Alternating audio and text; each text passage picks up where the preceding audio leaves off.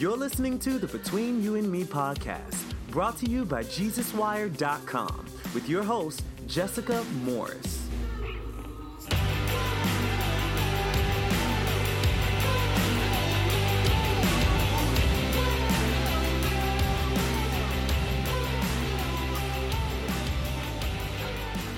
Good morning, guys, and welcome to a new episode of Between You and Me, the podcast where we talk about the things that hurt, heal, and change us in the music industry and in the church. I am your host, Jessica Morris, and I want to say a huge thank you for waiting out over the long weekend while we got you this new episode. We thought that, look, our American friends are celebrating Thanksgiving, they've got a shorter work week, let's just ride it out and go with it. So, Thank you for taking this few extra days. We promise they have been worth it because today we have a stellar episode. You will meet our new friend, Joel McKerrow. Joel is new and different to the podcast because while he is an artist, he's actually a spoken word poet. We have never had one on before, and I'm so happy that you get to meet this guy. He actually was a person who introduced me to spoken word poetry through performance before I heard him a few years back. I was not at all familiar with it. And he has this amazing way of bringing in faith and honesty and spirituality and social justice and just this tone that really mesmerizes you. So I cannot wait for you to hear from Joel. We caught up because he's actually just dropped a new book called Woven, A Spirituality the Dissatisfied, which, I mean, if there was ever a book written for us, I think that would be it. So he has a lot of good stuff to say, which I think you will really love. We also dive into actually acknowledging our own privilege and you know, being middle class Caucasian Australians, both of us have grown up Protestants and in the church. We had a lot to discuss there, and I loved hearing Joel's feedback about how he has actually confronted that in his own life and how he actually now creates space to learn and grow and be wrong. Before we get to this week's episode, can I ask a tiny favour? Because it's December and it's nearly Christmas, can you do me a favour and give us a great gift? Go to Apple Podcasts right now, even if you don't follow us on there, it's okay, and go and hit that five star button because we would love a rating. It means more people find us, and we love that because we get to share these incredible stories with you and all our friends. So please go and do that. In the meantime, that's literally all I have because this is Joel McKerrow.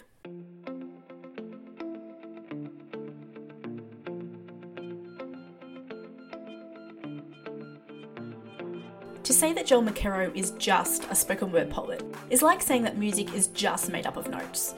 In reality, he's also a TEDx speaker, an educator, a performance poet, an actor, a filmmaker, an author, and a lecturer. Got that out, great. And if you really want to get down to the nitty gritty, he's also the frontman of the band The Mysterious Few. And here's the rub Joel does all these things exceptionally well. Time and time again, he has shown that a true artist can never be pigeonholed, and this tenacity has appeared in his published work since he took up pen to paper professionally in 2004. So, who is Joel McKerrow? Well, to put it simply, he is one of Australia's most successful performing spoken word poets. Growing up in regional New South Wales, a state of Australia, for all you folks who don't know that our country actually has states, just a heads up, Joel learned about Western evangelical Christianity through his own family and pursued greater studies of this to better know and then teach theology. Everything changed for Joel when he went on a mission trip. I think a lot of us can relate to that, right? All of a sudden, we are on the opposite side of the world and we witness people experiencing poverty and oppression we can't fathom. This was a genesis of Joel putting pen to paper, and he began seriously pursuing poetry as a way to unravel his own faith and reconstruct it. To say that Joel was good at it is probably an understatement, because it took him across the world. He developed his repertoire and refined his craft, becoming the co founder of a community arts organisation called the Centre for Poetics and Justice, which ran between 2010 and 13 for local creatives in Australia. In 2012, he became the first Australian to represent his country at the USA Grand Slam Championships, and he was a mainstay at conferences across the world for his nuance of creativity, contemplation, and poetry. He has appeared at the Justice Conference, the Global Health Conference, and counts his peers as Anis Mojgani, Propaganda, Sarah Kay, Phil Kay, Ken Arkins, Buddy Wakefield, Mahogany Browne, Jive Poetic, Carrie Rudzinski, and Luka Lesson. Joel released his first book, Beyond Rhetoric Writing in the Tradition of Kahlil Gibran, in 2012, with Father Richard Rohr providing the foreword for the debut. He followed this with his first album, One Foot in the Clay, which combines musical soundscapes with his craft, and he explored the themes of confession, spiritual isolation, and lament. The book and album, These Wandering Feet, followed, and Joel's influence continued to expand. As he travelled and spoke at schools and conferences, he worked alongside Brian McLaren, John Mark McMillan, Shane Claiborne, Lisa Sharon Harper, Jason Upton, Peter Rollins, Eugene Cho. You get the idea. This dude knows everybody. And as the artist ambassador for TEAR Australia, an aid development organisation, he has also worked closely in grassroots and social justice based circles. When his 2016 album Welcome Home came out, it featured his band The Mysterious Few and included the spine tingling poem For Today, which led the TEAR Australia campaign that year. His book, Hollowed Out Lungs, showed his passion for working with and inspiring young creatives, something he now embraces doing multiple workshops and as a lecturer at Whitley College in Melbourne. To date, he has spoken in over 50 schools and met more than 40,000 students. Joel is the co host of the Deep Plates podcast and is about to begin a new online creative course called A Clearing in the Forest. In 2019, Joel McKerrow is back with a new book, but not in the style you would expect. Woven, A Spirituality for the Dissatisfied, is a memoir come non fiction creative reflection on his own spiritual deconstruction and reconstruction. All our favourite things. It has been endorsed by everyone from Tim Costello to Lisa and Sharon Harper, Danielle Strickland, Jarrod McKenna, the makers and mystic Stephen Roach, and Hillsong College's Tanya Riches. I spoke to Joel in Melbourne about his new book, and he opened up about how he became aware of his own privilege, what it means to love someone you disagree with, and why every moment can be sacred, even if it involves a naked snake dancer. But you'll have to hear the whole conversation to understand that reference. Guys, meet the very passionate and very talented Joel McKerrow. So, for all our friends who have never met you before, they're very lucky today. Who is Joel McKerrow? Ah, yes, Joel McKerrow. That is uh, me. I'm a poet. Uh, I'm a writer. I'm a speaker. Uh, I do a whole lot of different things, actually, which um, which I love. I kind of I think I think the way for me the way to do creativity is just to have like a whole plethora of uh, things that you get to dabble into, so that when one is you're struggling with one thing, you can get to jump to another thing, to another thing, to another thing. So one day I'll be writing, another day I'll be performing, another day I'll be at a school running workshops, another day I'll be at a conference uh, speaking to to lots of people. I do a whole lot of different things, but really it kind of most of it kind of revolves around around um, the literary and the performative kind of aspects. So, writing and performing and crafting poetry and writing books and things like that. Brilliant. So, you have been when I say like working in the creative sphere for a long time, I was taking a look back through your archives of your music releases and oh, yeah. like your books and stuff. And you've probably been doing this for well over a decade now. Yeah. Yeah, it is just over a decade, I think, that poetry became kind of my full time focus, poetry and writing. Um, Can you tell me how you got started and actually launched yourself into that and came to this point? Yeah, sure. So I um uh, I mean originally so I'd been writing during high school and that kind of stuff, but it was all very cringe factor, uh, kind of poetry with lots of cliches and lots of Christianese. I grew up in Christian world, so just bad Christian poetry, honestly, is what it was. Um, I didn't do too much of it. I wasn't really into poetry too much. Uh, but then I was actually over. Um, I was on the border of Thailand and Burma, and um, uh, many. So this would be of 14 years ago, something like that. And, um, and had this experience of, of kind of coming in to do some work at an orphanage there at the same time as this mother came in carrying her sick baby on her back and her baby uh, had actually just passed away just as she got there and we got there together and oh. yeah and my my um first experience was kind of at, at, this orphanage was digging this grave for this little baby boy and and really i just needed and it really shattered my life. It was one of those um, spiritual confrontational moments as well like um, formational moments where uh, the world that i thought existed uh, no longer existed where my what i would call it would be my fish bowl was shattered. One of my favorite sayings in the world is a fish in a bowl doesn't know that it's wet.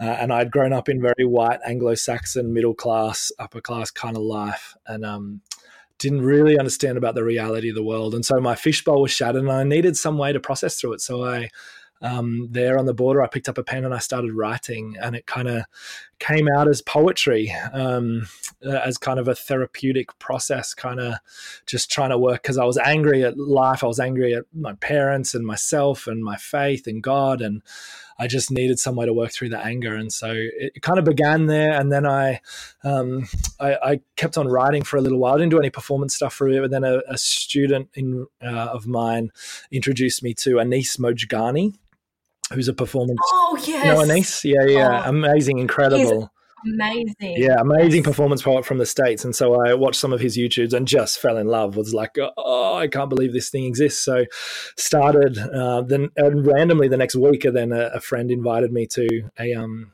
to a performance poetry night happening in Melbourne, and I went along and loved it. And then I got up like a week later at the next one and and performed. Whoa. Yeah, I'm I'm that kind of person. I, I just that. give my whole self to something. Why not?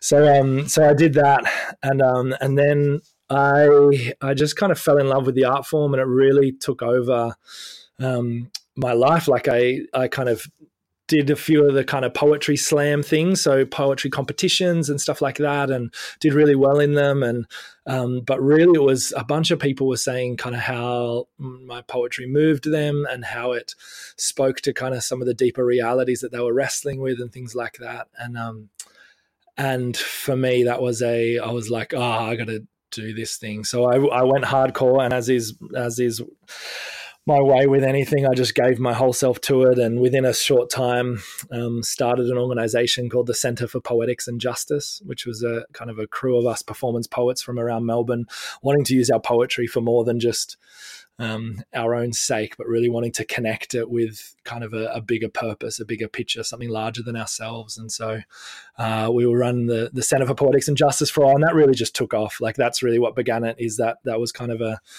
became a nationally kind of recognized community arts organization and very quickly it became my thing my full-time thing and i had to finish up i was at a theology college lecturing but kind of finished that up to do this and poetry took over my life and then it all snowballed from there. I met a man who saw the world differently.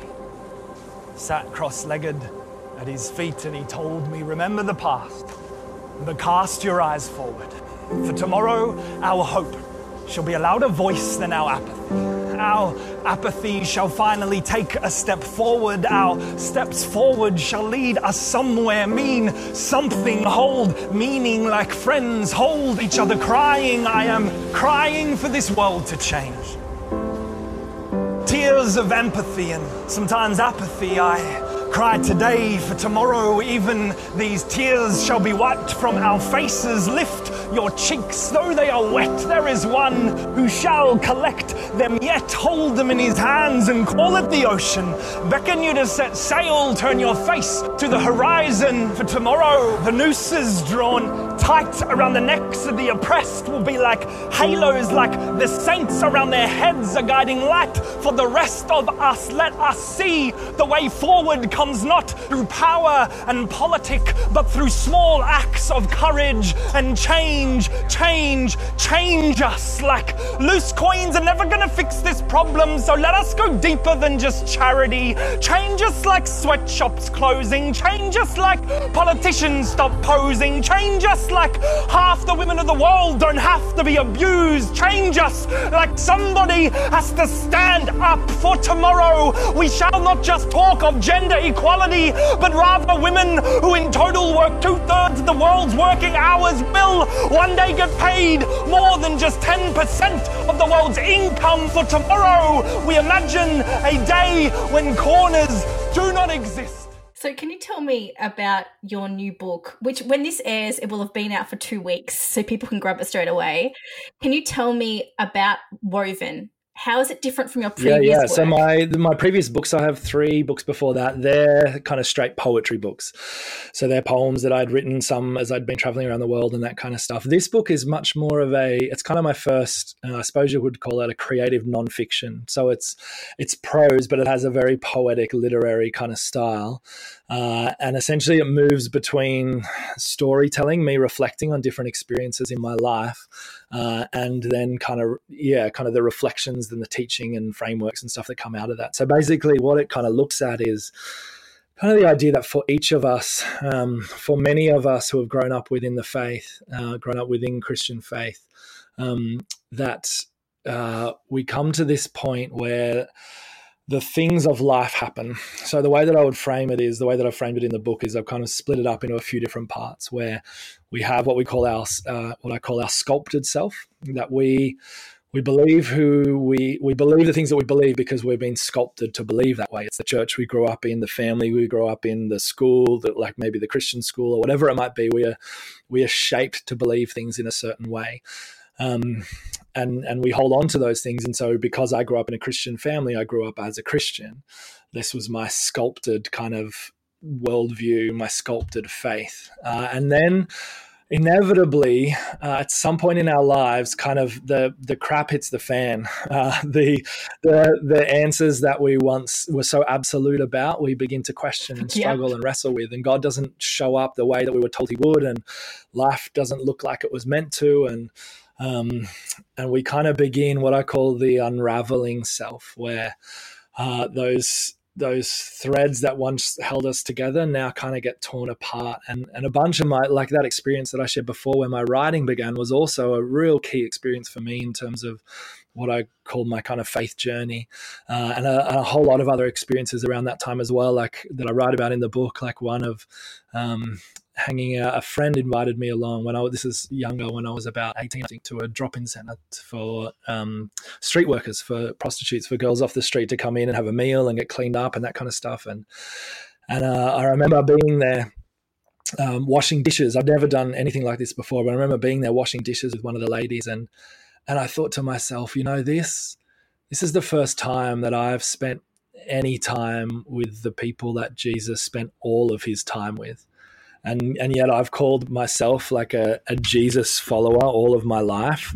Like it was one of those very self confrontational moments where I realized I have not been following Jesus. uh, I have been I have been a Christian because of because that's the culture that I've grown up in. If that kind of makes sense. Um, and so what that began for me uh, in my life was. Um, an unraveling and yeah. the kind of the unraveled stage that I look at within the book is is that those times in life where we point of a lot of a lot of accusatory fingers back at our nurturing community, at the sculpting community, um, where uh, we get angry and we wrestle and we struggle and we doubt and we ask a lot of hard questions and we get really annoyed at at kind of black and white conservative people and uh, sadly the reality is at this point. Um, that we that a lot of people just end up throwing it all in. And and kind of what I begin to look at is is there a way that we can actually do this healthily both in terms of the church journeying alongside young people and older people as they go through these times of unraveling? Because uh, we don't do that well. And so the majority of people I think it's like 60 to 80% is what most um, most of the statistics kind of say. Majority of people 60 80% throw the faith out of those who have grown up in christian faith throw it out by the time they're 22 24 so um uh, and so within that, how do we really the heart of the book is how do we um, not throw the baby of faith out with the bathwater of cultural Christianity? Is essentially what I look at. The thing is that most days we refuse to end what needs to be ended. We hold on to it, carry it with us, and let the poison mingle. A knife in the back, we leave it piercing, keep stabbing heart and lungs and the once whole pieces. But to begin again with rebuilding, it always occurs on a solid foundation, the clearing of the ruins. No more what ifs, no more holding on with gripped fingers. She is learning how to let go. She is learning how to let go. She is learning how to let go. She is learning how to build again. The reconstruction that comes after the crumbling. Begins with a closing and a clearing and the pouring of a new foundation. So we give ourselves to these moments, this beginning, this forging, this change in the wind. We lift tired heads, demanding that we are more than this. Even as our necks are splintered and our backs are broken and our tongues are blistered, and still we turn ourselves around and smell the movement. Let the soft breeze blow, she always comes slow. The story, it's super unique um, that you have, but what you were talking about, like where crap hits the fan and everything just goes, what happened? Um, that's a story of myself and so many people who listen to this podcast. Um, so my what really struck me was that you the book really seems to be about the wrestle of actually going, well, how do I figure out what's actually good in this and what's mine and what's God and who is God and what's cultural and can I get rid of? Because it's very it's sometimes it's nearly easier with the pain to throw out all of it or it feels like the healthiest option. So how did you figure out how to keep I know. How did you figure out who you were in that? Yeah, no, that's, that's a great question. question. I um, I mean, first to say, I, I, do think it's not just my own story. I think it's the story of so many people that I talk to, uh, who are just kind of done. They're kind of so many people just over um, a lot of the hypocrisy and a lot of the uh, what they see, whether it's within the Australian church or the American church. Um, there's a lot of young people who are like uh, who just cannot believe, I think, kind of what the church has done in terms of our engagement with issues like asylum seekers and like the environment and these things that those of us who should be passionate about uh, the injustices of our world that they've just been widely ignored. Uh, and where the church should be at the forefront of of these realities. And so I think more and more, I think as well, we're just going to see this happen. Like it's already happening all the time, but I think it's just going to happen again and again and again and again. And the, the church really is either going to work out how to come alongside people, young people, and allow them to be where they're at. Um, or it's going to die out. Um, and so I, I, think, in answer to your question, though, I think that perhaps that's actually what helped me and where it began for me is is I um, I came to a way of being able to. Um, I think I had some people in my life, but not just people. I came to some specific books that really helped me to kind of process through uh, what I was feeling and experiencing and the questions that I was having and books that that kind of said this is okay. It's okay for you to be where you're at. Uh, which I think is one of the most crucial things for us to know, and anyone listening to this podcast is is it's so okay for you to be where you're at, to ask the hard questions, to not back away from them, um, and then as we do so, then and go through this kind of sifting process, I suppose it is. Um, part of it, I think, is getting outside of our um, our own cultural fishbowl. So if I if I have grown up within very white, middle class, conservative evangelicalism, my how I read the Bible is real, and how I think about God is really different to uh, how uh, one of my beautiful Indigenous sisters would and uh, or, or, or um, African American in uh, over there in the states, or uh, one of my incredible um, First Nations Indigenous uh, brothers or sisters over in the over in the states as well. And so, um, people all over the place. Essentially, what I learned was that I need to listen to those who aren't part of my own culture to come to a broader understanding and a bigger understanding of who God is and what Christianity looks like and and what and how they read the scriptures, um, all that kind of stuff. And so I think a major part that helped me kind of sift through it was having conversations with people of a uh, even just of a different skin color, of a different demographic, of a different understanding. That helped me to be able to say, okay, I, I recognize these are the cultural things that just come out of my white cultural evangelicalism that I grew up within. And, and perhaps these are the things that I really want to hold on to. Um, and that's kind of where the the beginning of the woven journey for me when when these unraveled threads kind of were able to be woven back together and find a new weave i really was sitting with these things and, and saying okay at the core and heart of who i am uh, at, the, at the deepest level of my convictions, there is a God who loves and who has made people and creation, who has made people in his image, who has made creation and said it is so, so very good.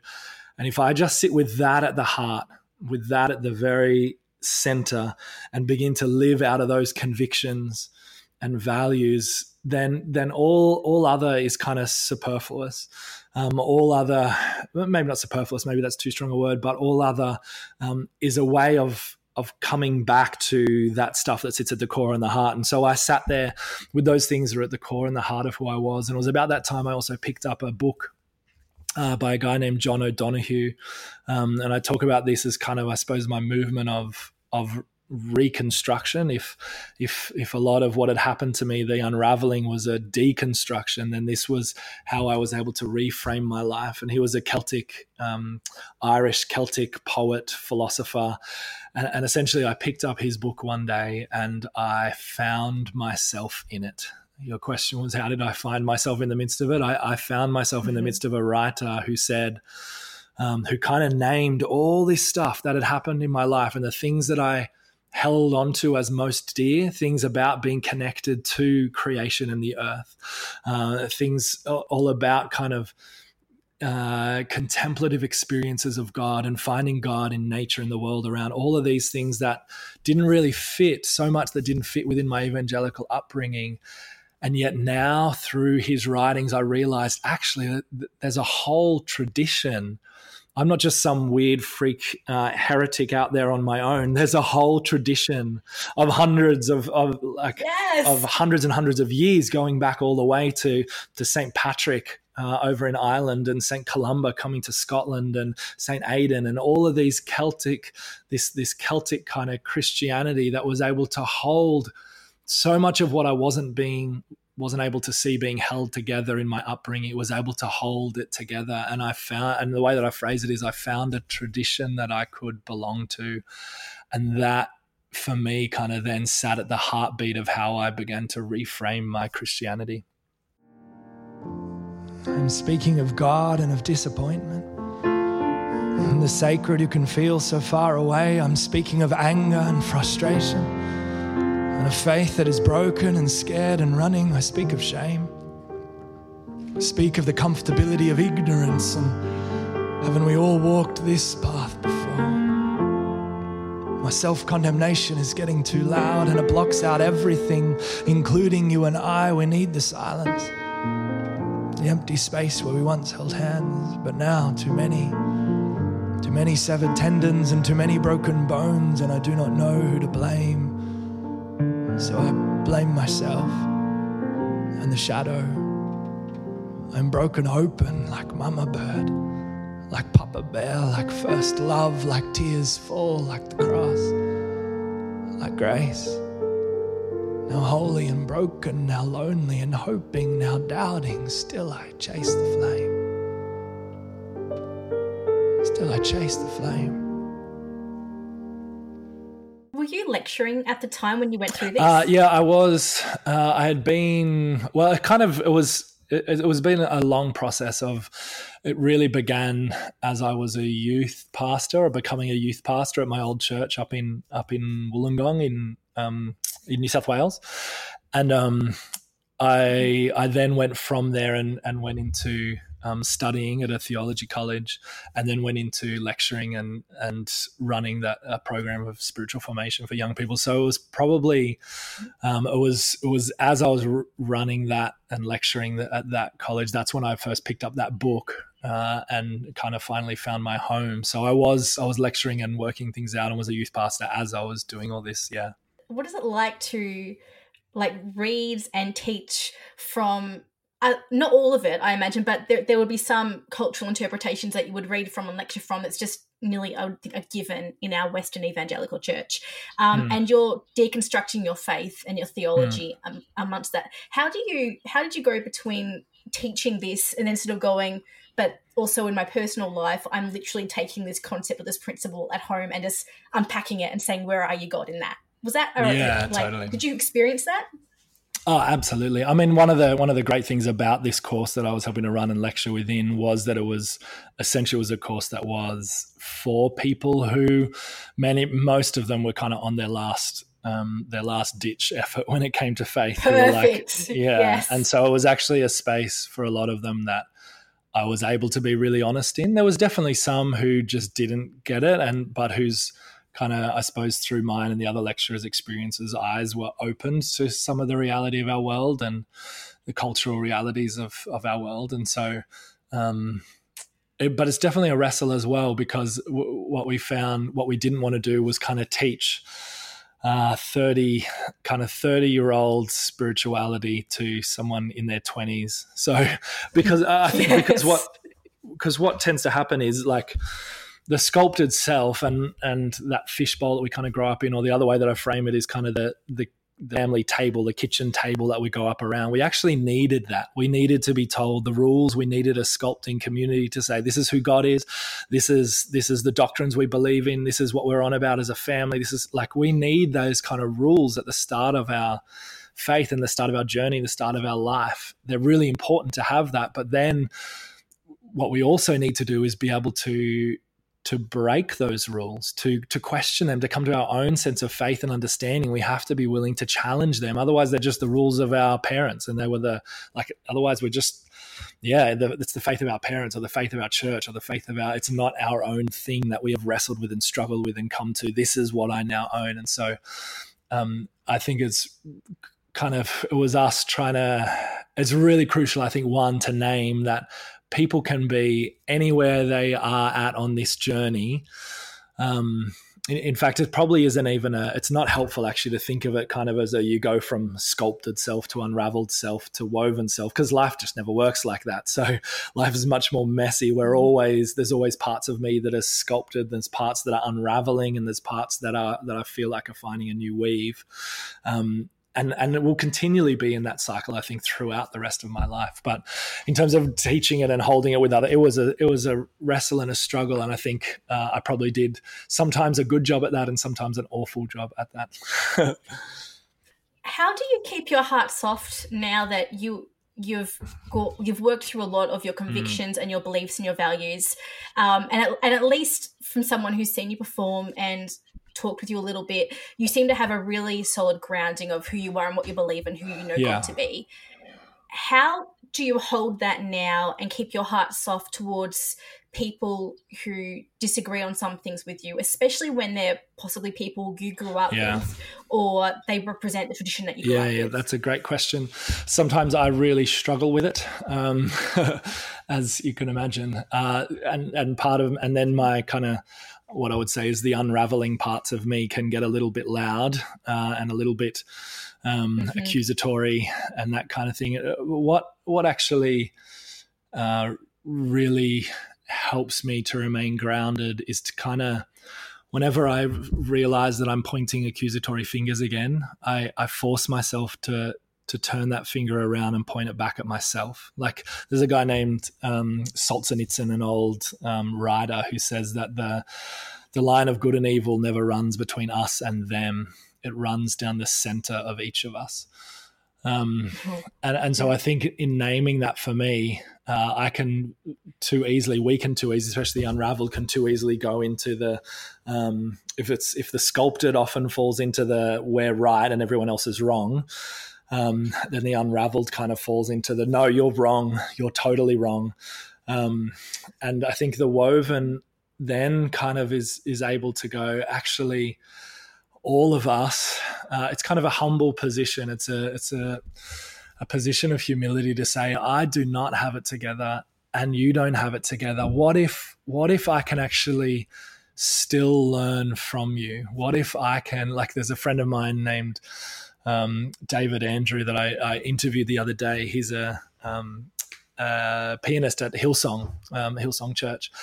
Yeah, oh, he's nice. a beautiful guy, and he he's gone through quite a process of deconstruction and that kind of stuff as well. Um, a lot stemming out of his his little one had passed away, and um, if you can hear, I'll, let me do a plug for my own podcast for the Deep Place podcast. yeah, for, um, if you want to hear his story, look at look up the Deep Place podcast on creativity and spirituality. He talks all about that. Um, but he says, and he says this on the podcast, he's like, you know, I go to church because I get every week I get to sit next to people that I disagree with and and I need them and and they need me.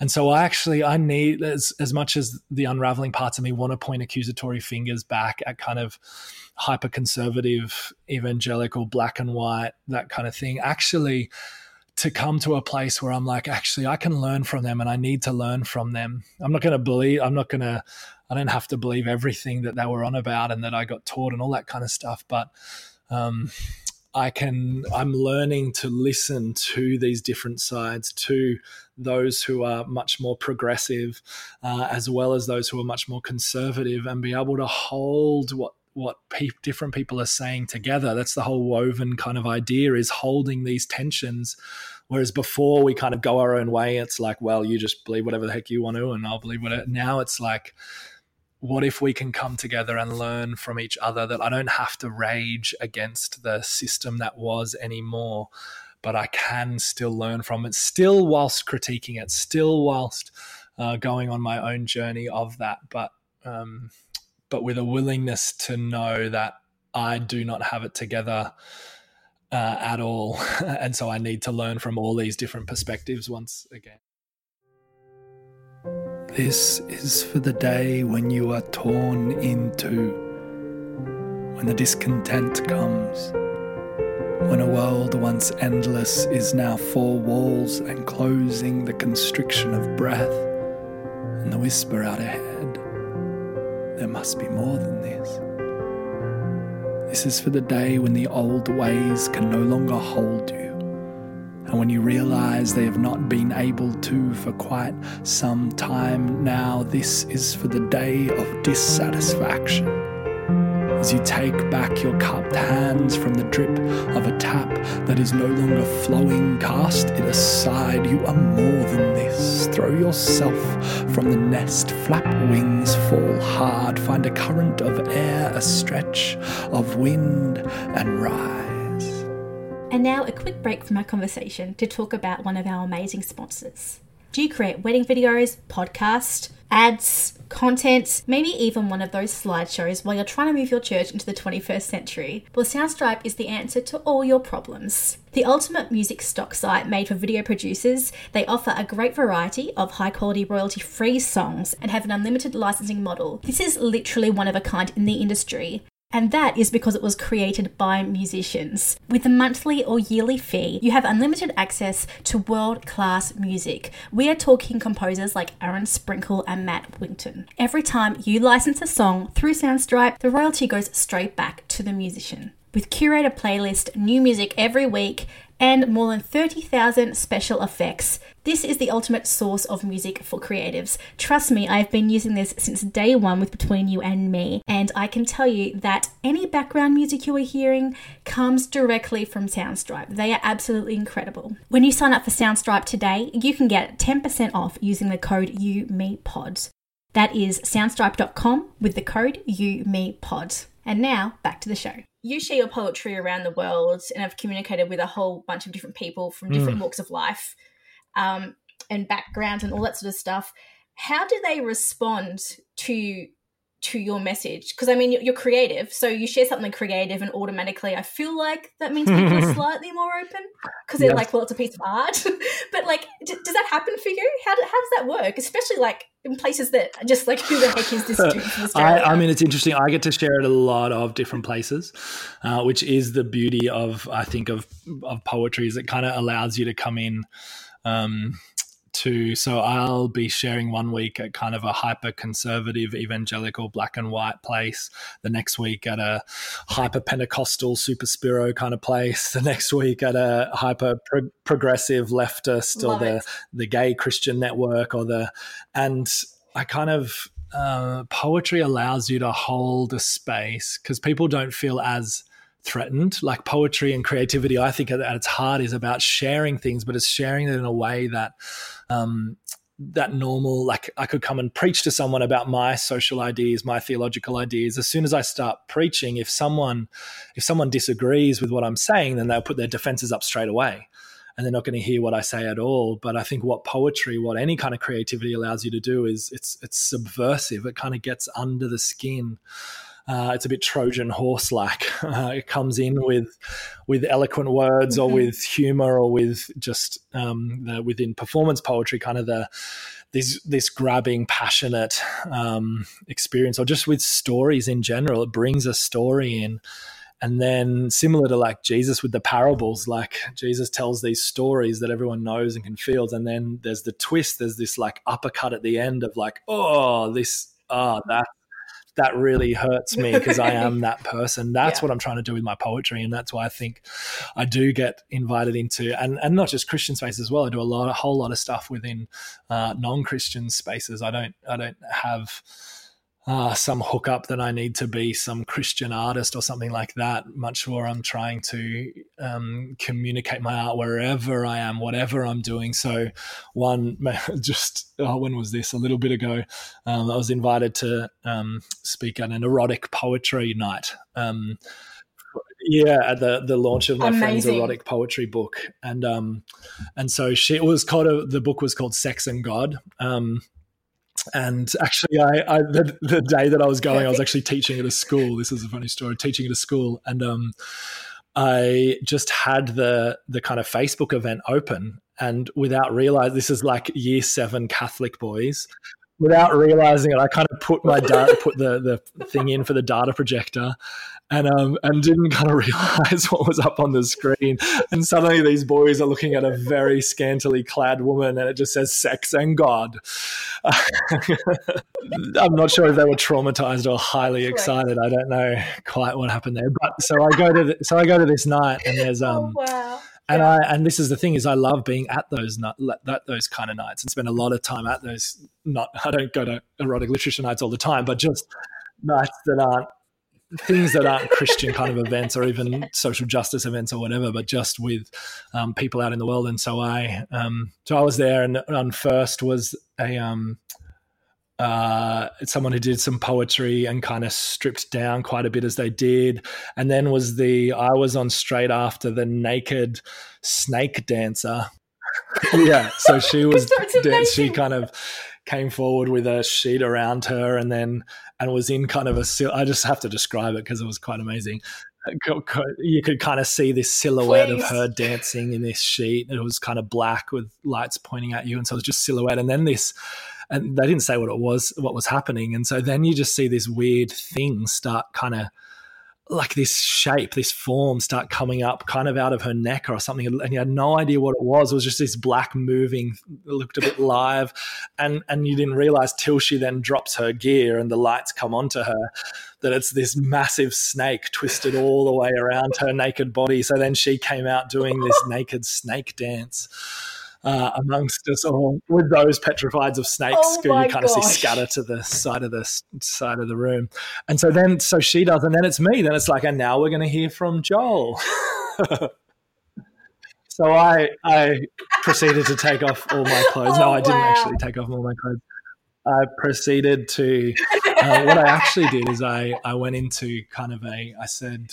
Um, I actually went into some stuff around uh, Jewish tradition and Jewish language of the um, the name of God, the name of the divine being Yahweh, and that whole idea that people have heard from like uh, it's in one of Rob Bell's Nooma videos, and that idea of breath, um, that Yahweh is this movement of breath, and so I actually had them um, as a whole um, a whole room full of very new age kind of uh, kind of that spiritual kind of crew.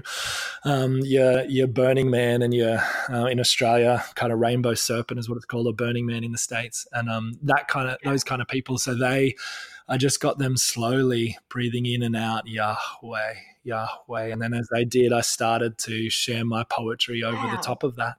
Uh, and it was a poem about um, about essentially it was like an erotic spiritual poem. So it was around uh, God as the divine as lover, um, uh, that kind of. I won't, yeah, I won't go into too much more detail around, it, but they were they. Uh, they were incredible. Yeah. It was a real. It was like as beautifully a sacred moment as any moment I've ever had in like a church situation or anything like that. It was like like what we would say god was there god was present. People were weeping during this. And i and one i remember a few of them actually came up afterwards and were like like we go to burning man and all that kind of stuff rainbow serpent. We go to all these festivals and and this was like the most spiritual experience I've ever had. I remember one one girl saying, um, which is incredible, and so um, that's what I love to do. I love to be present in this world where God is, where people are, and join God in what He's doing, and continuing to to bring freedom into people's lives uh, and to bring freedom into our world situation. That's what I try to do with my poetry. You also uh, work a lot with young creatives and people who want to develop their poetry and creativity. Can you tell me a little bit about that and the course? Totally, yeah. I um, I love for many years I've been uh, kind of journeying alongside young people both in their spiritual formation but also in in creativity uh, it's one of my favorite things to do actually is kind of helping people work out how to how to set themselves creatively free to to push past creative blocks to kind of um, to move past those fears that stop us and so i've been doing that at lots of different places around the world and then this past year uh, I started well. I kind of started two things. So one is the the um, podcast that I mentioned before, the Deep Place on creativity and spirituality, as a way to with a, a beautiful um, friend of mine from Nashville, where where you lived for many years, Jess. Um, for many years, did you live there mm-hmm. in Nashville? Literally four. oh, was that it? Okay, yeah, yeah. So, so um, with a filmmaker, she's a filmmaker and photographer and stuff from the states, and so we have brought together a first season of the Deep Place podcast, uh, which is kind of looking at this intersection of spirituality and creativity. So there's there's a first season done of that. Second season will happen sometime, um, and yeah, and then um, uh, so then so I started this uh, course. Um, is called A Clearing in the Forest, uh, a writing course for um, uh, the the discovery of self and creativity through the creative process, essentially. So um, we, we I just finished a first run uh, of that. I had about sixty people from around the world doing that, um, and many of them were thankfully beautifully really moved like it was kind of it's kind of a course focused yes around creative development and creative skill development but also around uh, self confrontation and choosing to um, create a clearing in the crazy forest busyness of our life to intentionally do some self reflection and um, and that kind of stuff. And so um, we had a wonderful first first session, first um, first run through of that course together. I'm going to be doing that again. Uh, I don't think I've even actually named when I'm doing that again for anyone else, but it'll come up soon. It's in February. I'm going to be starting that, and then um, in April starting a new course called The Art of Crafting Story, which will be all around um, for storytellers of any different any types, filmmakers and writers and poets and whoever else. So um so yeah, if you if people are interested, have a look at joelmccarroeducation.com is where my um all my online course kind of stuff is and and when this airs, it will actually be registration will be open um, for both of those courses for um, clearing in the forest, the next run, the creative process course, and for the story based one. So, would love to have you look at that if you want to uh, explore more of your own creativity. To the artist, to those chasers of beauty, to the ones who cannot stop themselves, to the curious, to the inquisitive, to the artist, to those seekers of stories, pens poised on the edges of paper to the messy ones. To those who go to birthday parties, fleck of paint still plastered through curly hair. To the hopeful, to the determined, to those few who look through lenses to capture moments, see glimpses of what could be. The seagull scavengers stealing what others leave behind to put the leftovers of humanity back together. To the artist, to the 3am rider scribbling words down on paper every night, every night, 10,000 hours every night. To the singer with a sore throat, bloodied fingers of the guitarist, to piano keys worn down to ivory bone. To those who are worn down to ivory bone, to the artist we say, Welcome home. I end all of my interviews with a few random popcorn questions. Um, oh, sure. Sometimes make it lighter, sometimes it doesn't go anywhere but deeper. So we'll see how we go. But sure. Um, so I need to answer these really quickly because I'm bad at doing that, but I'll try. you're talking six on the Enneagram, so you're, I totally understand, you're fine. Um, so you, you, already mentioned that you had a moment with a naked snake dancing lady on tour. But when it comes to you being on tour and performing, um, can yeah. you think of the funniest, almost awkward moment you've ever had in front of a mic?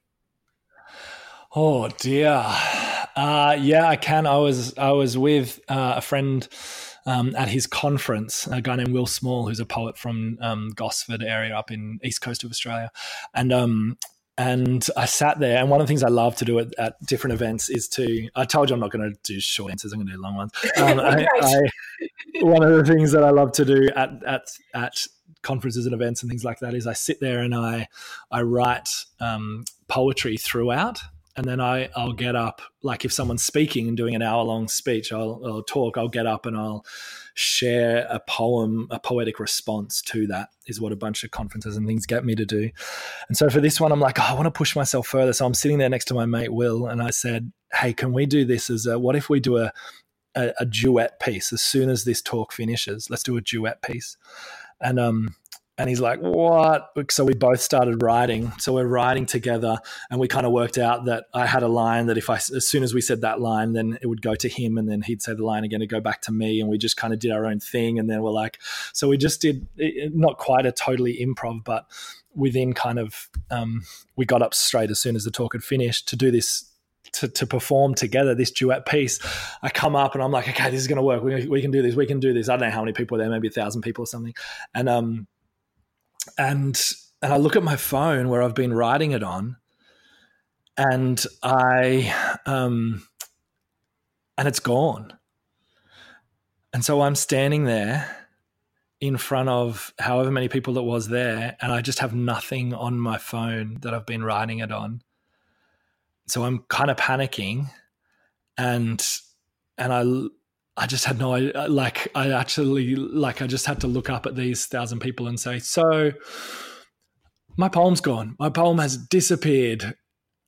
And, and I couldn't, and it was, it was, it was one of those embarrassing moments. Uh, and then I eventually found that our, your, our, um, phones do have a, um, a, what's it called? Our phones do have a, um, recently deleted thing on them. I recently did, and so I'm up there on stage panicking. Will's looking at me. I'm like, "You're just gonna have to do it yourself, Will." And so I look at my recently deleted, and there it was. I didn't even know the notes had a recently deleted thing in them, but I found it. It was there, and I found my poem, and I was able to do it. But for like standing awkwardly for a minute of silence of nothing in front of a thousand people at a conference is not a fun thing to do. Oh wow! Yeah. Yes, I can absolutely appreciate that. oh, um, if you could collaborate with any poet, mm. uh, dead or alive, who would you collaborate with and why? Oh, John O'Donohue, instantly. I would love to. So he was the guy who I was talking about. I picked up his book and it uh, introduced me to Celtic Christianity and to. Um, to a whole world that I never knew existed. He's like he's had more influence on me than anyone uh, I think, and I um, had a much longer, beautiful story around him and a friend of his named Colin Fraser Wishart that I got to meet in America. Um, and but he, I would love to be able to bring together something with him. He passed away probably about the same time that I actually picked up his book. Um, so if you want to read an if you want to read an incredible book, listeners, uh, read John O'Donohue's book Eternal Echoes. Eternal Echoes, and it will from the first page you'll be like, oh, this is especially those who love like poetic lyrical language. Um, you will fall in love with this writer. So I'd love to do something with him. Sorry, I'm still taking really long to answer your questions. Oh, I, I, love long answers. Trust me, I get the best content from long answers. You're really not quite popcorn though. It's not quite popcorn. wow. um, my last official question for yeah. you is: if you could go back in time um, and you could speak to Joel right before he started traveling overseas, mm. and he was about to go to the border and see what he witnessed and begin writing wow. like not I don't want to say not properly writing, but writing from this broken place. Yeah. What would you say to him, knowing what you know now? Wow, that's such a good question. Um, what would I say to younger me? Uh, I would say you're going to be okay.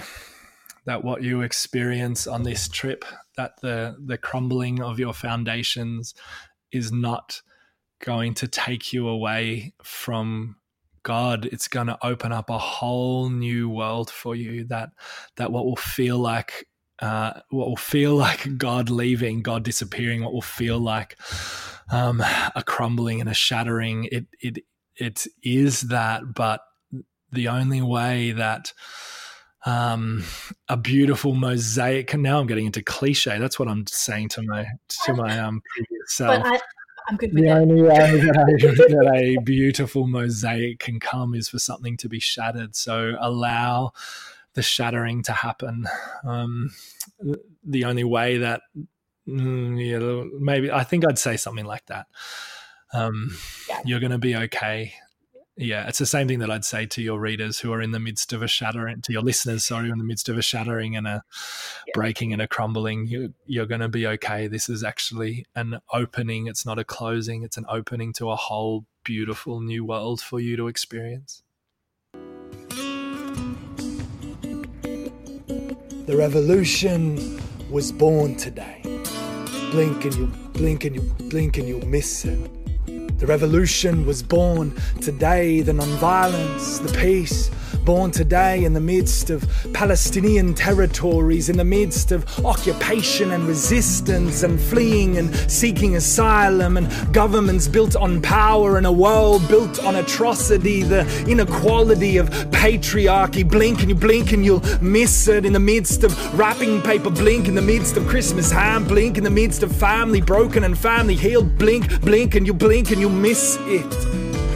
The revolution was born. Today, a baby born today, and that he would break the back of violence and injustice, and that he would hold up a new way of being this humanity together, and that he would hold up a new way of being this divinity together, and that the gloom would dissipate, and that the deep dark would see the light dawn upon it like split night, like shattered weight, like war boots and all this talk of retribution have nowhere to march any longer. The revolution was born today. Blink and you blink and you'll miss it. The peace born today. Blink and you'll miss it. A new way of being human. Blink and you'll miss it. The revolution was born today. Peace born today in the midst of Palestinian territories, in the midst of violence and retribution. The revolution was born today. Blink and you'll miss it. Please blink blink no longer. Keep your eyes open. Ta da! And that was how we had our very first interview with a spoken word poet slash community ambassador slash writer slash how was he even friends with Richard Rohr? Like how my mind is just like what? Joel seems to know everybody. And so like when we caught up, he was literally like, Have we met? And I was like, Yeah, we did once, literally in Nashville, which is ironic because we're both Australian. But anyway, Thank you, Joel. It was such a delight and a pleasure to talk to you after all these years of seeing you perform, and I'm so grateful. If you guys would like to go and follow Joel, it's a great follow. He posts excerpts from his own poetry and his book, so it's really a good time. Just go follow at Joel McKerrow Poets. And you can also pick up his new book, Woven, A Spirituality for the Dissatisfied, now on Koorong, on Amazon, all those lovely things. I will put a link in the show notes for you so you can pick it up straight away. It will be wonderful. As I said before, Christmas time, December, hooray! You know I love this, and I've been trying to find some Christmas themed episodes for you. Look, we're weaving it in there, but I can promise you that through this month, whether or not I discuss Christmas with an artist, you will be hearing some Christmas carols towards the end of every show. You are so, so very welcome. Which leads me to finish this show because you need to hear some glorious music from Relient K. That Let It Snow Dear, Let It Rain Dear album. Ah, so good. All right, so guys, that is it for today. You can follow us at Between You and Me Pod. Make sure you hit us up for our previous episodes, our guests, take a look at our merch, and see what we have been up to. Until then, I am Jessica Morris, and I will see you in two weeks. Bye, guys.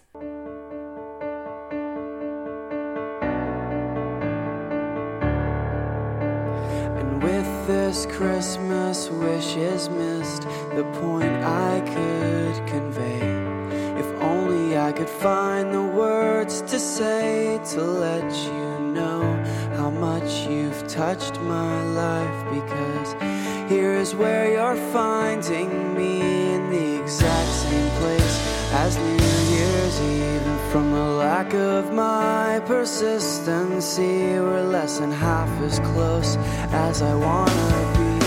In the first time that you opened your eyes, did you realize that you would be my savior in the first breath that left your lips? Did you know that it would change this world forever? And the first time that you opened your eyes,